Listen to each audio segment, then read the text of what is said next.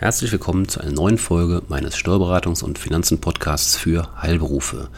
Mein Name ist Carsten Semal becker, ich bin Steuerberater und arbeite in Aachen mit einem Team von 12 Mann und Frauen zusammen und gucke täglich danach, dass wir ihre Interessen wahren, damit sie sich auf ihr Kerngeschäft, die Behandlung von Patienten, kümmern können. Ja, in der heutigen Folge geht es darum, dass ich Ihnen wichtige Hinweise geben möchte in Bezug auf Ihre anstehenden Steuervorauszahlungen und, das ist immer ganz wichtig, auch um Ihre Krankenkassenbeiträge. Oft geht es darum, dass der Steuerberater seinen Mandanten erklärt, welche Rücklagen er bilden muss für Zahlungen ans Finanzamt, was aber oft vergessen wird oder zumindest nicht so in den Fokus rückt, sind die Beiträge zur Krankenkasse. Auch da gilt es, Rücklagen zu bilden, gerade am Anfang der Existenzgründung in den ersten Jahren, wenn der Gewinn noch oder das Einkommen noch nicht feststeht und es keine Erfahrungswerte gibt, er idealerweise natürlich steigt, das Einkommen, dann fordern natürlich auch die Krankenkassen entsprechende Beiträge zurück. Umgekehrt zeigt die Erfahrung, dass wenn Sie zu viel Krankenkassenbeiträge gezahlt haben, es möglicherweise manchmal schwieriger ist, entsprechende Erstattungen zu bekommen. Nachzahlung also ja, Erstattungen nachträglich nein. Das ist beim Finanzamt glücklicherweise komplett anders. Da ist es schon relativ fair, dass wenn man zu viel Steuern gezahlt hat, Sie auch diese entsprechend zurückbekommen. Zumindest dann, wenn sich Ihr Steuerberater darum kümmert. So, für die Erstellung der Steuererklärung 2019 bleibt natürlich noch Zeit. Dennoch, jetzt haben wir gerade März, ist bereits zum jetzigen Zeitpunkt, oder es sollte zumindest, das vorläufige Jahresergebnis des Jahres 2019 bekannt sein. Denn die Buchhaltung ist im Idealfall bereits bis Dezember 2019 erledigt und es stehen letztlich nur noch in Anführungszeichen, die alljährlichen Jahresabschlussbuchungen aus. Das sind Plausibilitäten, Abstimmung von Verbindlichkeiten, Rückstellungen, wenn vorhanden, kommt natürlich auch auf die Gewinnentwicklungsart an, Anlagevermögen etc. muss abgestimmt werden.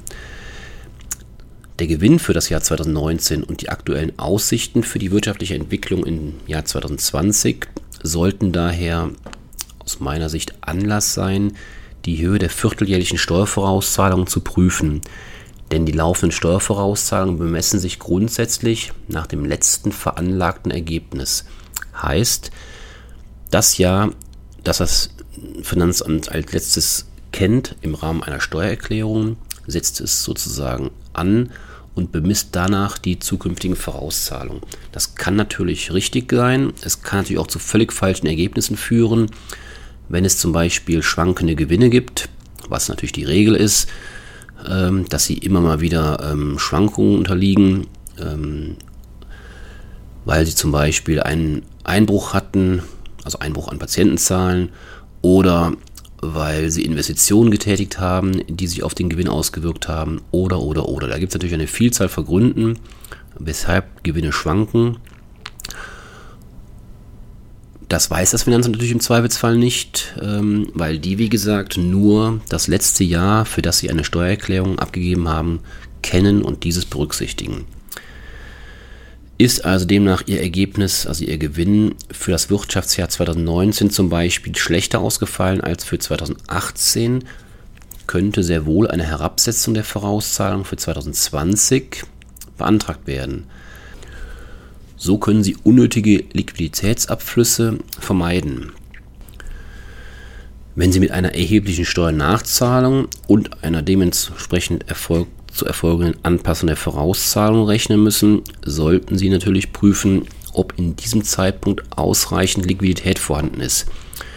Es gibt so ein ungeschriebenes Gesetz, ist ein bisschen lapidar sicherlich, aber das besagt, das ist so die Erfahrung, Steuernachzahlungen kommen in der Regel immer zum ungünstigsten Zeitpunkt.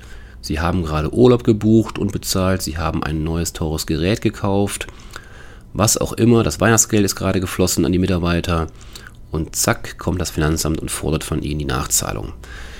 Natürlich ist das jetzt ein bisschen übertrieben, aber das Gefühl ist genau dieses. Ja, und da Steuernachzahlungen immer noch mit einem Zinssatz von 6% verzinst werden, also es kommt natürlich darauf an, wann die entsprechende Steuererklärung abgegeben wurde, wann der Bescheid vorliegt. Da gibt es eine Frist, ab der dann die Verzinsung ansetzt. Dann kann es im Einzelfall sinnvoll sein, vor Beginn des Zinslaufes, das ist der 15. Monat nach Abgabe oder nach dem Jahr, für das die Steuererklärung abgegeben würde, das heißt, zum 1.4.2020 beginnt die Verzinsung der Steuernachzahlung für das Jahr 2018. Übrigens werden auch Erstattungen verzinst, also beide Richtungen werden verzinst mit 6%.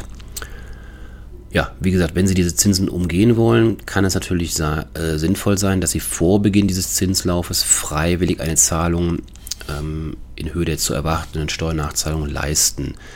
Wichtig dabei ist natürlich, dass das in Abstimmung mit dem Finanzamt passieren soll.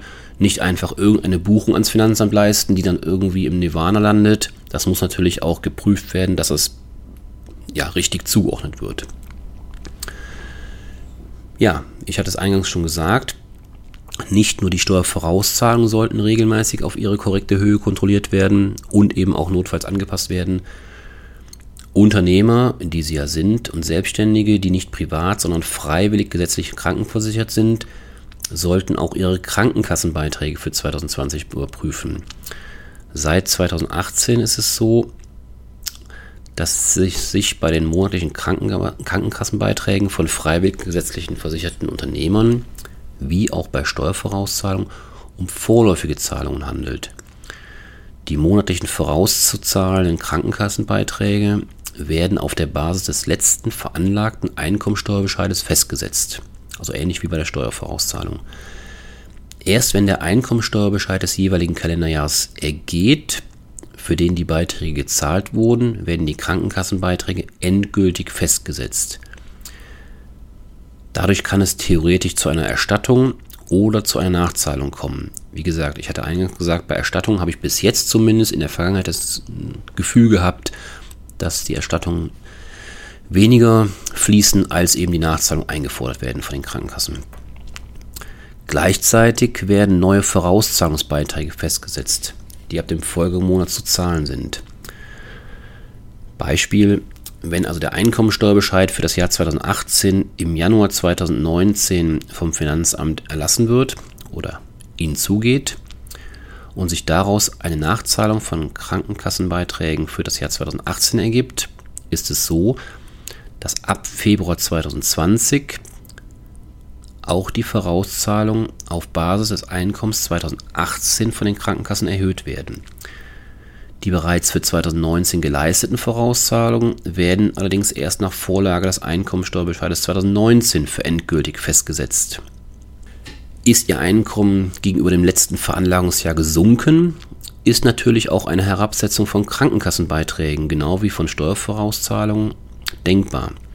Das niedrigere Einkommen ist durch einen entsprechenden Vorauszahlungsbescheid des Finanzamtes nachzuweisen.